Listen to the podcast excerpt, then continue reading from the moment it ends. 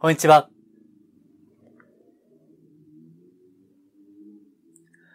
お名前だけでわかります。波動カウンセラーの林明宏です。人のオーラや物のエネルギーをお名前だけで見る、感じる能力をベースに、スピリチュアル的なカウンセリング、ヒーリング、タロットリーディング、守護霊リーディングなどを行っています。テーマはマジスピ、マジなスピーチュアルということで、脱お花畑スピーチュアル、また真のスピーチュアル、それを追求をテーマに話しています。はい。では、今回のテーマですね。もう前回からの引き続きですけども、断食、まあ、あるいは不食、食べないですね。今日でですね、21日目ですね。これ収録しているのが、えっと、19日の金曜日ですかね。ちょうど21日目なんですけども、この21日で終わることにしました。はい。これが、結論です。当初30日の予定だったんですけども、まあ、これから理由を話していきますが、今回で、今日で終了して、実はさっきですね、回復食ですね。えー、こう、断食開けてるのは胃がすごい縮んでますんで、そこで一気に食べちゃうと胃がこう荒れてしまったり、場合によってはですね、えー、多分あの、胃をものすごく悪くして、中には救急車に運ばれる人もいるぐらいですね。そういうリスクがあるので、回復食はですね、非常にあの、慎重にしないといけないんですね。で、この収録する1時間ぐらい前にですね、えっと、玄米と、あと豆乳を少しいただきました。えっと、玄米は 50g ですね。えー、50g を、えっと、粉にして、えっと、細かく砕いて粉にして、そして、えっと、鍋に入れてですね、えー、水を入れて煮込むと、あの、クリームみたいになるんですね。えー、ちょうど海苔、海苔のような感じ、ペーストみたいになるので、えー、それに塩を入れて、えー、いただきました。まあ、50g なんで、あのー、普通のお茶碗の、だいたい、まあ、通常サイズのですね、3分の2ぐらいですね。えー、ですから、あの、まあ、普通に生きてる人であれば、多分物足りないと思うんですけども、えー、非常に満たされましたね。え、最初の、あの、食事ですからね。とても美味しくて。うん、なんかあの、玄米粉にするときにですね、あの、白い粉が、なんか白銀？なんか、銀色に、シルバーに輝いているように見えましたね。まあ、それぐらい非常にありがたくいただきました。で、あとは、豆乳はですね、えー、昨日ですね、えー、お豆腐屋さんに行って、あの、豆乳を買ってきてですね。だから、シンプルですけども、玄米と、えー、その、ペースト状にしたやつと、塩と豆乳。この3つだけですね。えー、これを回復食でいただきました。えー、また、今晩もですね、同じぐらいのレシピで、えー、いただこうかなというふうに思っています。あの、こんな風にですね、えー、慎重にやっていかないとだいぶ厳しいんですね。で、あと、あの、一回こう食べちゃうとですね、あの、なんか、断食不食してるときはまだ楽なんですよ、実はね。えー、大変なのは、あの、登山も下山が結構しんどい。下山の方がむしろ注意しろと。まあ私は登山しないからわかりませんけども、まあそういうふうに言われるらしいんですよね。えー、そのように、一回食べちゃうとですね、あの、食欲に火がついて、で、また近くのアンパンとか、ケーキとか、あと肉とかね、ドカ食いをしてしまう。これがかえって胃腸を痛めますんで、えむしろ回復食こそ慎重にしなきゃいけないということで、まあ、今、その真っ只中と いうところですね。はい。で、えあとは体重はですね、えこのサムネイル、サムネイルにも多分載せると思いますけども、え結局21日間で、まあ、正確には20日と半日ですね。20日と半日です。で、えー、と、54.7キロから49.8キロまで落ちました。ですから4.9キロ、約5キロ落ちたわけですね。で、あの、何日かおきに実は、まあ、YouTube では出しませんけども、えー、上半身裸の写真をですね、前、横、後ろと撮っているんですけども、あの、やっぱりね、5キロ減ったんで急激にね、ちょっとガリガリに、まあ、普段から痩せてはいますけども、えさらにそうなってますね。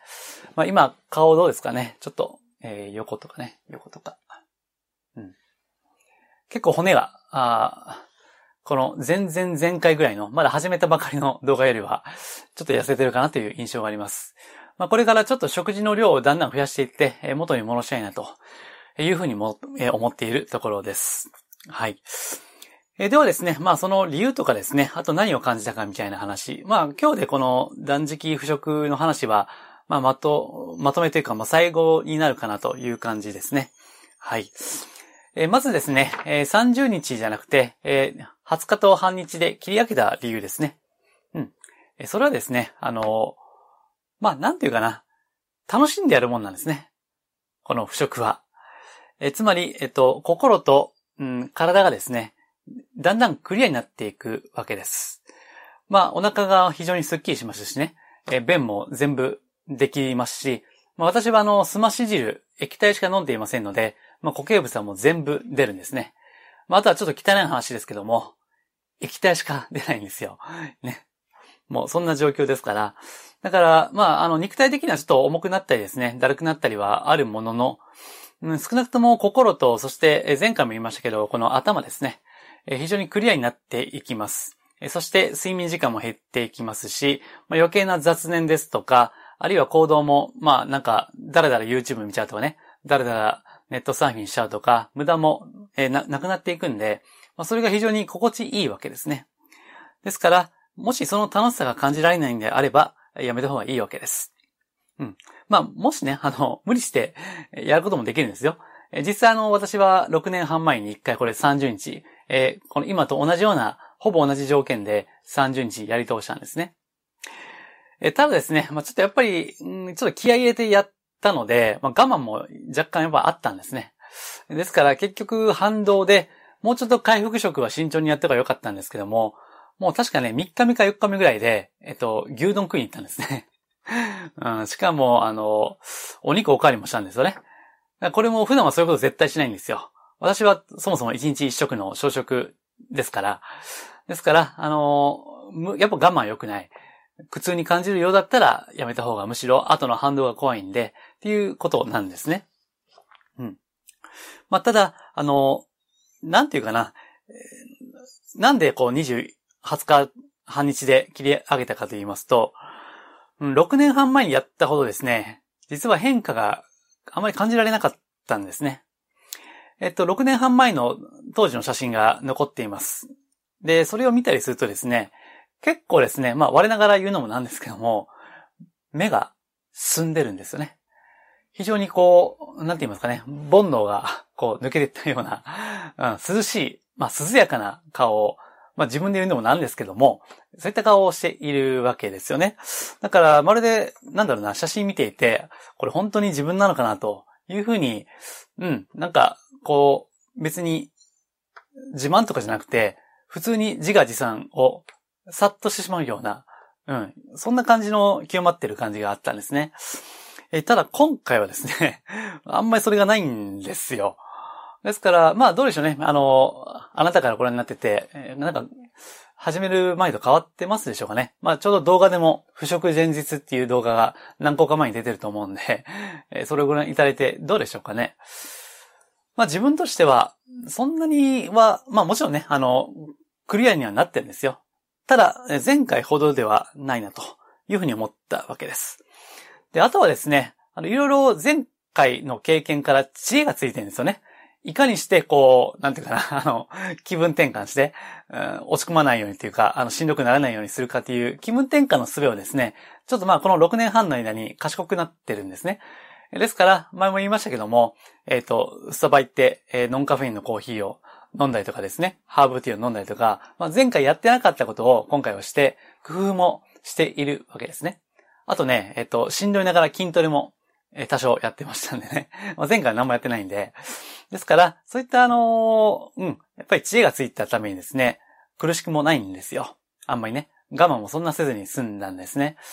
ただ、うん、その反面っていうか変化はあまり感じていない。そんな、うん、なんかもうちょっと期待した、まあ期待もね、良くないかもしれませんけど、ちょっと思ったのと違うかなという感じですね。はい。で、えっとね、あの、先には、あの、またこれ話、なくなると思うんで、先に言っときますと、実は、あの、うん、この、ここで終わりじゃないんですよね。え、今日からがまたスタートなんですよ。うん。実はそっちの方が大事なんですね。まあ後でも言いますけども、え、どういうことかというと、え、個人的なことではありますけども、え、目標があるんですね。え、今日以降ですね、え、しばらく、肉、卵、え、小魚を除く魚、パン、パスタ、ラーメンなどの小麦粉ですね。グルテンですね。そして、え黒砂糖を除くスイーツですね。スイーツ。これを一切断つ。ですね。一切食べない。えたとえ外食でも食べない。えお付き合いの場合は極力食べないですね。えそれをやっていきたいというふうに思ったわけです。えそして、まあ、これはまあ、あの、これまでもやってますけども、え無肥料無農薬の自然栽培の玄米と野菜、そしてあと豆腐ですね。まあ、豆、豆類ですね。タンパク質ですね。えそれを中心に、え以前よりもなお小食で過ごすことにするということですね。え黒砂糖に関してはですね、実はあの、前にすまし汁、まあ、今回すまし汁だけでや、20、20日ほどやってたんですけども、えこれはすまし汁は黒砂糖を 30g 入れるんですね。ただ、え途中からですね、えそのすまし汁の中には 15g、そしてまた個別に黒砂糖だけを 15g 分けて、そして、あの、交互に食べてたんですね。えこれもまた気分転換ですね。工夫ですね。別にどっちでもいいんです。どうせ 30g 取るんで、えー、すまし汁の中に 15g で、直で15食おうがね、トータル30なんで、まあそれはそれでいいわけです。ただ、まあ直接食べるとやっぱ美味しいですよね。甘みがあって。それがこう、なんていうかな。多分、脳内にも、その、快楽物質、まあドーパミンかなわかんないけども、そういったのが多分出てると思うんですよ。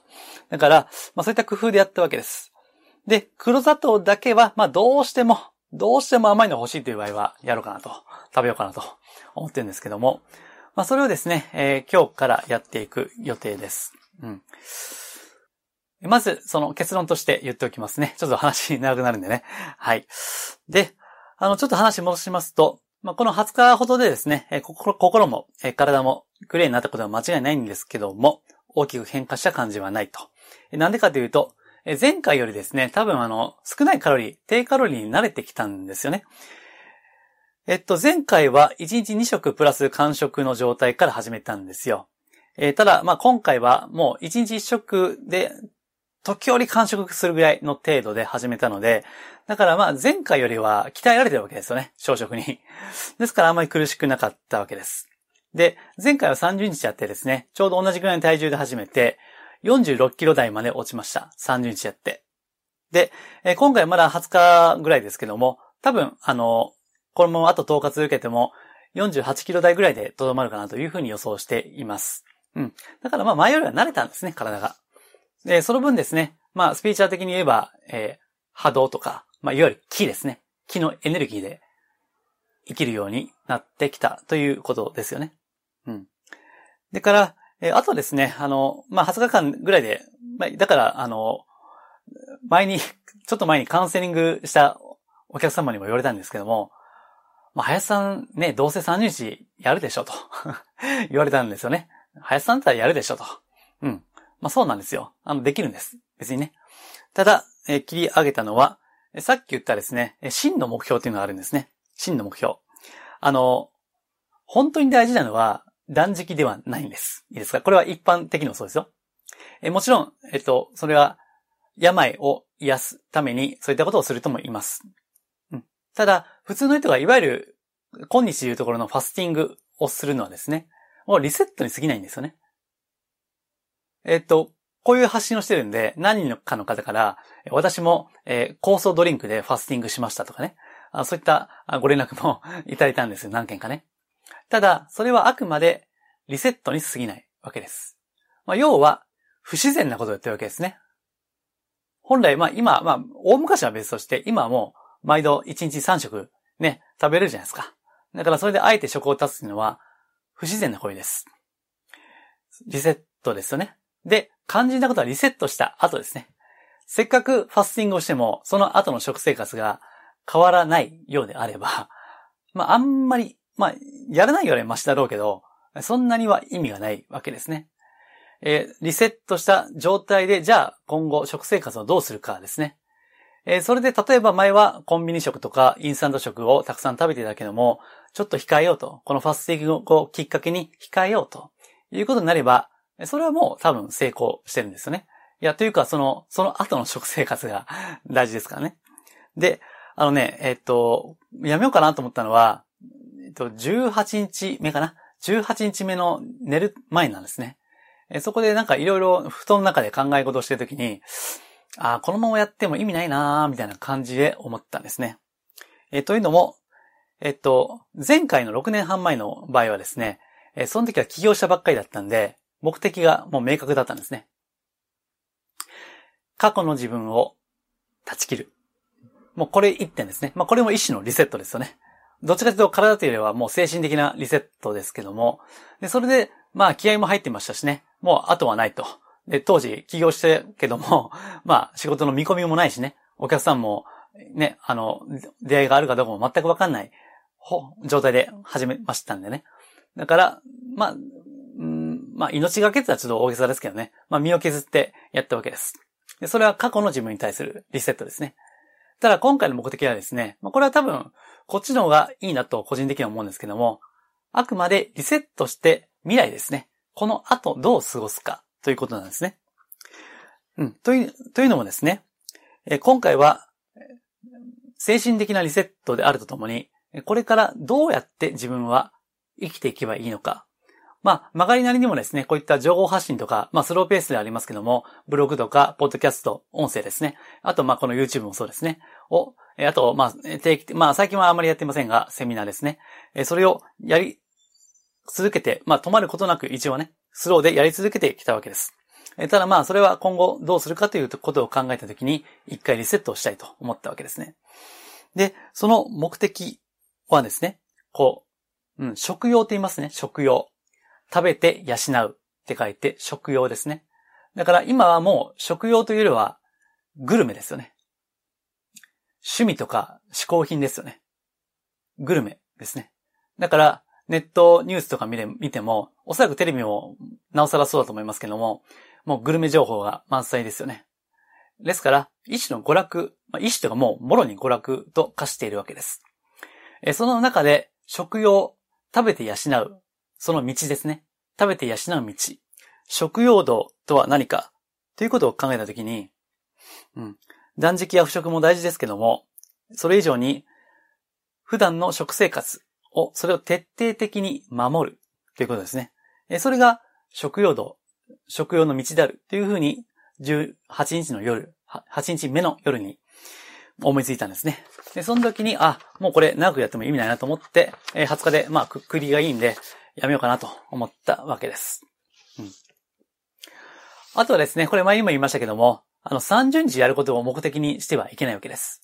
目的が達成できればそれで OK ですね。20日だろうが10日だろうが。いや、普通の人は、もう3日とかね、5日とかやれば、もう十分すぎますね。えー、あるいはですね、週に1回とか、月に1回とか、えー、それをコンスタントにできれば、えー、この、まとまって20日とか30日とかやるよりは、よっぽどそっちの方がいいと思います。で、え別に我慢大会でもないですしね、30日やるのは。あとは、まあ、どうせ俺はこれぐらい忍耐、忍耐がね、できるすごい人間なんやねと。そうやって自慢するためにやってるわけでもないわけです。で、そうやってね、自分の精神的な事柄をこう自慢のように密かにやってるというエゴですね。これはスピーチャル系の一部にまあ私自身も含めてですね、感じるわけですね。私も今回それを感じるわけですね。このまま30日やらないと格好悪いな、みたいなね。あ、でもそれはやっぱ違うわけで、だったらもう切り上げようということですね。うん。えっと、職を立つとですね、えー、空腹感、もっと言えば飢餓感ですね。まあ上の苦しみですね。えそれは出てきます。当たり前ですね。えその代わりですね、五感が冴えてきて、まあ、いわば動物的なこう直感っていうのが出てくるんですね。これはまあ前回も言いましたね。で、私はもう直感として、あ、もうこれは30日やっても意味がないというふうに直感をしたわけです。ですから、まあ、お前な、あの、30日やる言うてんけ、みたいなね。なんか途中でやめよったな、みたいな、言った声があるかもしれないけれども、まあいいんですよ、それはね。あの、うん。それよりも、今後、何かと、こう、食の誘惑はね、街歩いててもあるじゃないですか。焼き鳥の匂いとか、パンの匂いとか、たくさんありますよね、めちゃくちゃ。そんな、ね、あと私も甘いもん大好きなんで、もうスイーツ超好きなんで、ね、例えば、まあ、クッキー屋さんとか、クレープ屋さんとかね、歩いてると、すごい甘い香りがするじゃないですか。その中で、まあ、肉も大好きです、私はね。あの、その肉もやめて、最大の難関であるスイーツをやめる、ね、それ方が ま、よっぽどしんどいですよ、正直ね。うん、というふうに思ったわけです。まあ、人里を離れて山奥で、ね、あの、もう、なんだ、貧しい粗食でやるのとは別ですけども、こんな、まあ私もあの関東圏住んでますんで、誘惑が多い中でそういったことを貫く方が、まあ、よっぽど難しいというふうに思ったわけですね。まあだからやめたわけです。今回ね。うん。だから、まああの、今回はまあそれで終わるわけですけども、えっと、まあここからちょっとね、個人的なことにさらになっていくんですけども、あの、なんでな、じゃあ、ね、まあ、何人かの方々からは、本当にストイックですねとか言われるんですけども、まあ別にそうでもないんですよね。うん。なんでかと言いますと、うん、こういう言葉があるんですよ。才能のない者は、社に生きるしかない。才能のない者は、社に生きるしかない。ということですね。まあちょっとわかりにくいと思うので解説しますと、この社っていうのはですね、捨てるっていう字ですね。え捨てるっていう字の、えー、音読みかな？うん、社ですね。断捨離の社ですね。えー、これはですね、ちょっと仏教的な言葉でもあるんですけれども、まあ要はね、あの、凡人が自分の才能とか、その能力ですね。まあそれも、あの、天才ではない限りはですね、余計なものを捨てるしかないんですよね。余計なものを捨てて、なるべくシンプルに生きていくということですね。そして愚直に一つのことをやり続けるしかないわけです。まあ、マルチタレントさんみたいな、あの、そういった幅広く、私は特にまあできないですね。えー、不器用な人間ですから、ただ一筋のことにやるしかないわけです。でその時に余計なものは捨てていく、断捨離をするということですね。で、まあ、代表的なものは、あの、おそらくは、念仏系の宗教かなと。えー、浄土宗とか浄土真宗とかですね。まあ、例の、ナムアミダ仏ですね。ナムアミダ仏。えー、その念仏の、こう、宗教の方々はですね、こう、ナムアミダ仏だけを唱えて、その6時ですね。6時の漢字、ま、名号と言いますけども、その一つの名号だけを唱えて、それ一筋に生きたと。そう言って悟っていった方もいらっしゃるわけですね。もうこれも捨てて捨ててね、いろんな仏教的な知識たくさんありますよね。それも全部取っ払って、全部捨てて、ただ南無阿弥陀仏ですね。うん。まあ、今思い出しましたけども、えー、ね、唱うれば、我も仏もなかりけり、南無阿弥陀仏、南無阿弥陀仏ってね。まあ今ちょっとふと思い出したんですが、こんな歌もあるぐらいね。ひたすら南無阿弥陀仏なんですね。だから、あのー、まあ本当ね、一握りの天才を除けば、やっぱり余計なものを除いて、ね、あの、インターネットでサーフィンしないとか、YouTube だらだ見ないとかね。本当はそうした方がいいじゃないですか。ね。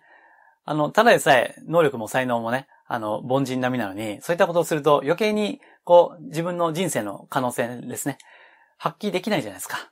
本当は隠れてる能力もあるかもしれないのに、開花できずに、この一生を終わってしまうのは、もったいなくないですかね。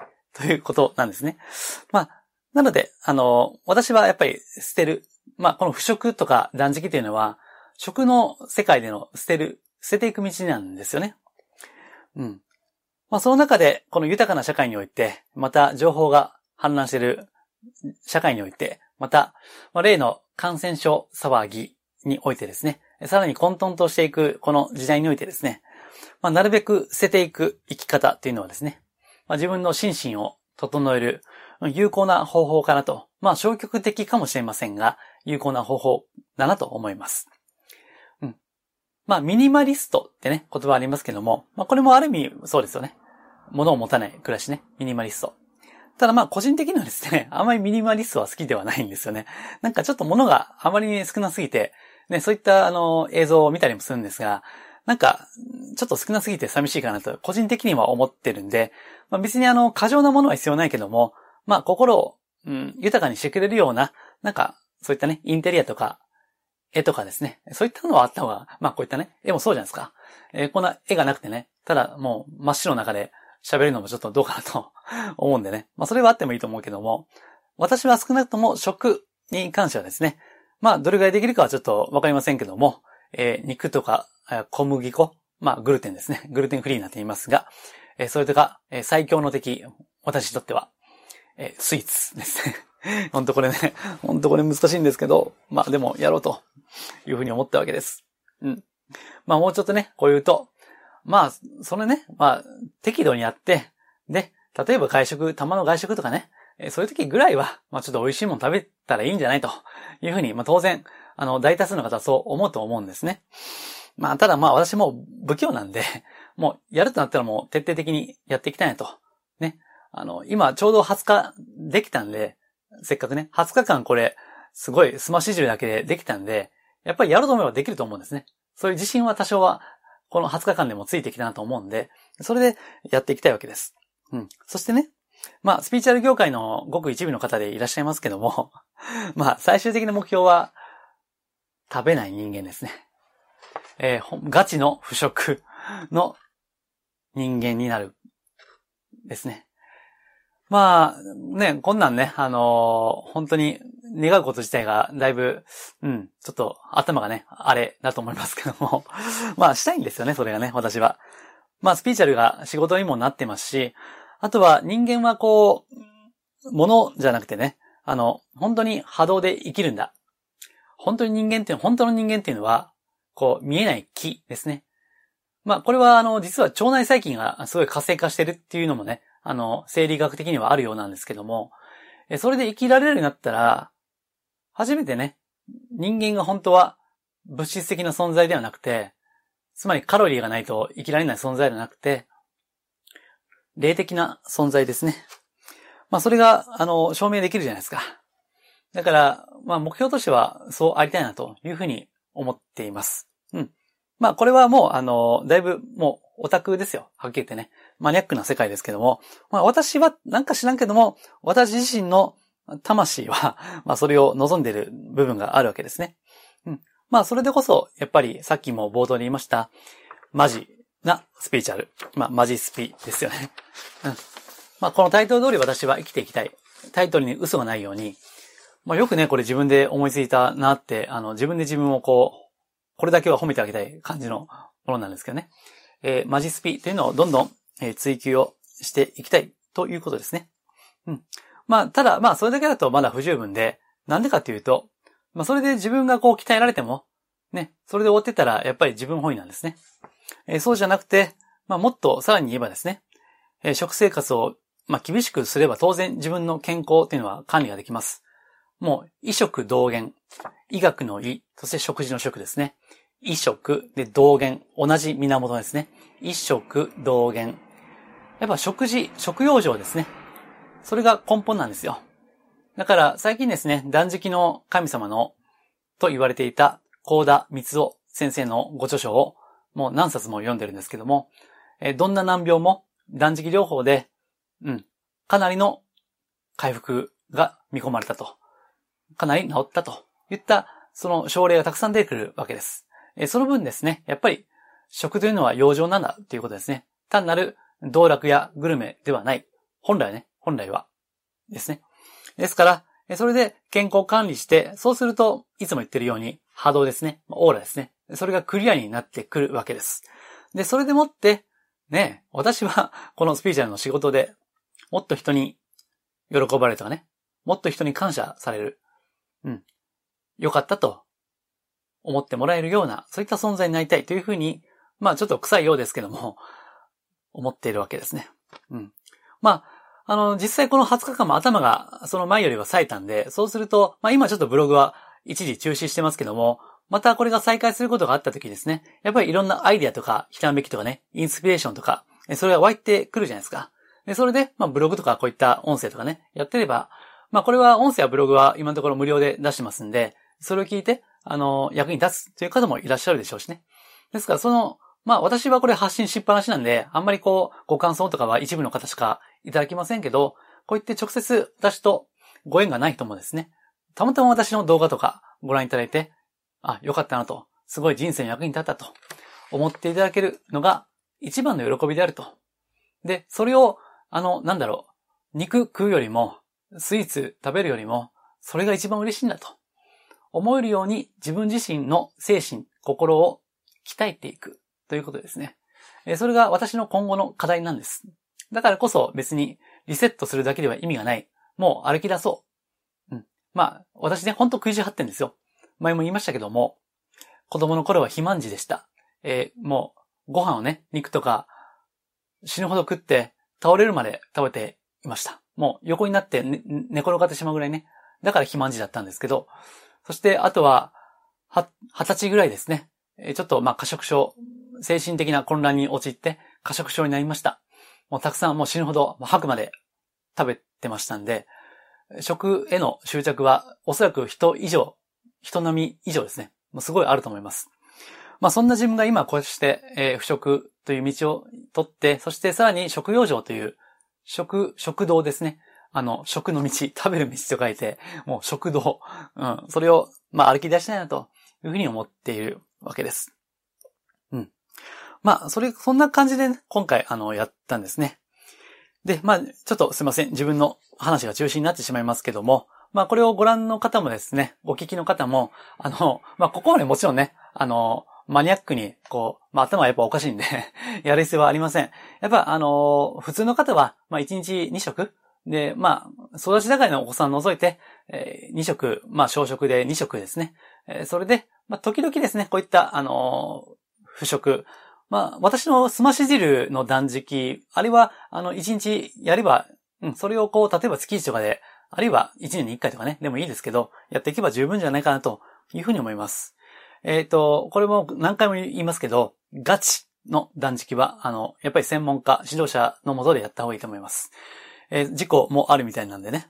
うん。うん、まあ私はあの、こうやった、うん、ちょっとオタクなんで、それでやってしまいましたけども、えっ、ー、と、皆さんも、あの、この、ご覧のあなたもですね、できる範囲で食を抜いて、えー、あとは、もちろん食べ過ぎはありだし、えー、お肉も控える、極力ね。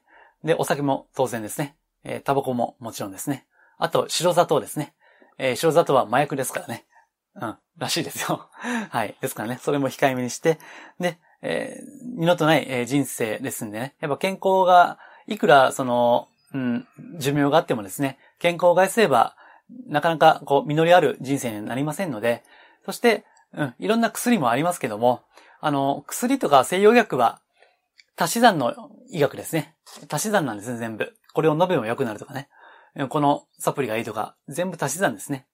えー、そうじゃなくて、えー、東洋的には、やっぱりマイナスですね。引き算ですね。うん。あの、まあちょっと汚い話ですけども、えー、下痢をすると、あの、お腹のね、スッキリするっていうね。それもマイナスですよね。うん。吐くっていうのは、あの、まあこれも汚いですけども、えー、でも吐いた後はスッキリしますよね。えー、これもマイナスです。そして、食べない、不食や断食もマイナスですね。え、このプラスだけではない、え、世の中にはマイナスのやり方もあるんだということを、まあ、ご理解いただいて、あとは、あの、自分の、なんだろう、能力とかですね、才能とか、もっと言えば、運命を開きたいですね。そういう方は、この不食とか断食ね、いいんじゃないかと思います。いや、これ実際ね、あの、オカルトではなくて、本当にそうなんですよ。うん。まあ、私自身も、あの、今後ですから、身をもって証明していきたいですけども、今後食をちゃんと厳格に管理することによって、能力も向上するし、才能も開花するし、ね、私は人のオーラとか、ね、守護霊リーニクとかやってますけども、もっともっと、もっと精度を高めて、そしてもっと人に喜ばれる、そしてその喜ばれる顔をですね、拝見することが何よりも自分の喜びだ。そしてそれによって自分の生活も成り立っていく。こんな素晴らしいことはない。というふうに思えるために、まあ食べる楽しみは若干失うかもしれないけども、それ以上の精神的な喜びを得ていきたい。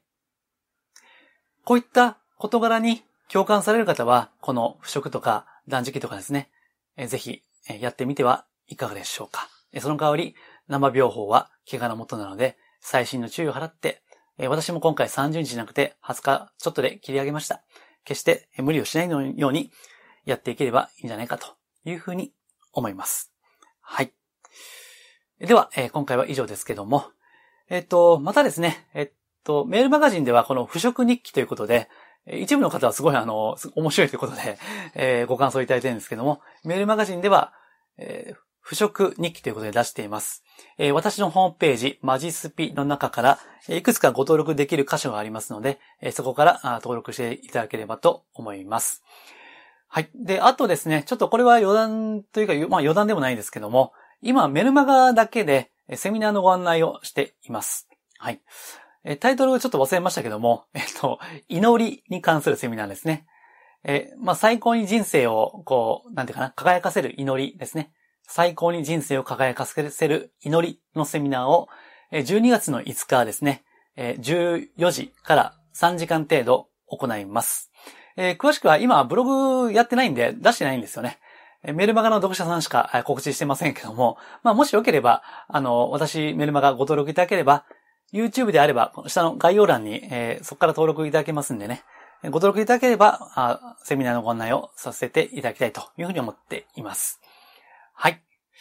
では、あそあとね、あとそうだ。えー、今後ですね、更新は、ちょっと今は金曜日出してますけども、もしかしたらちょっと不定期になるかもしれませんん。ただね、何も発信しないと、ちょっとアウトプットがなまるんで、もしかしたら出すかもしれないけど、まあ、その辺はちょっと考えます。今ちょっと情報発信の仕方を、あの、考えてるとこなんで、すいません。ちょっと不定期になるかもしれませんが、えー、メルマガは絶対出します。週1で出しますんで、えー、ぜひ、どうぞよろしくお願いいたします。はい。じゃあ、今回もちょっと長くなっちゃいましたけども、以上で終わります。ありがとうございます。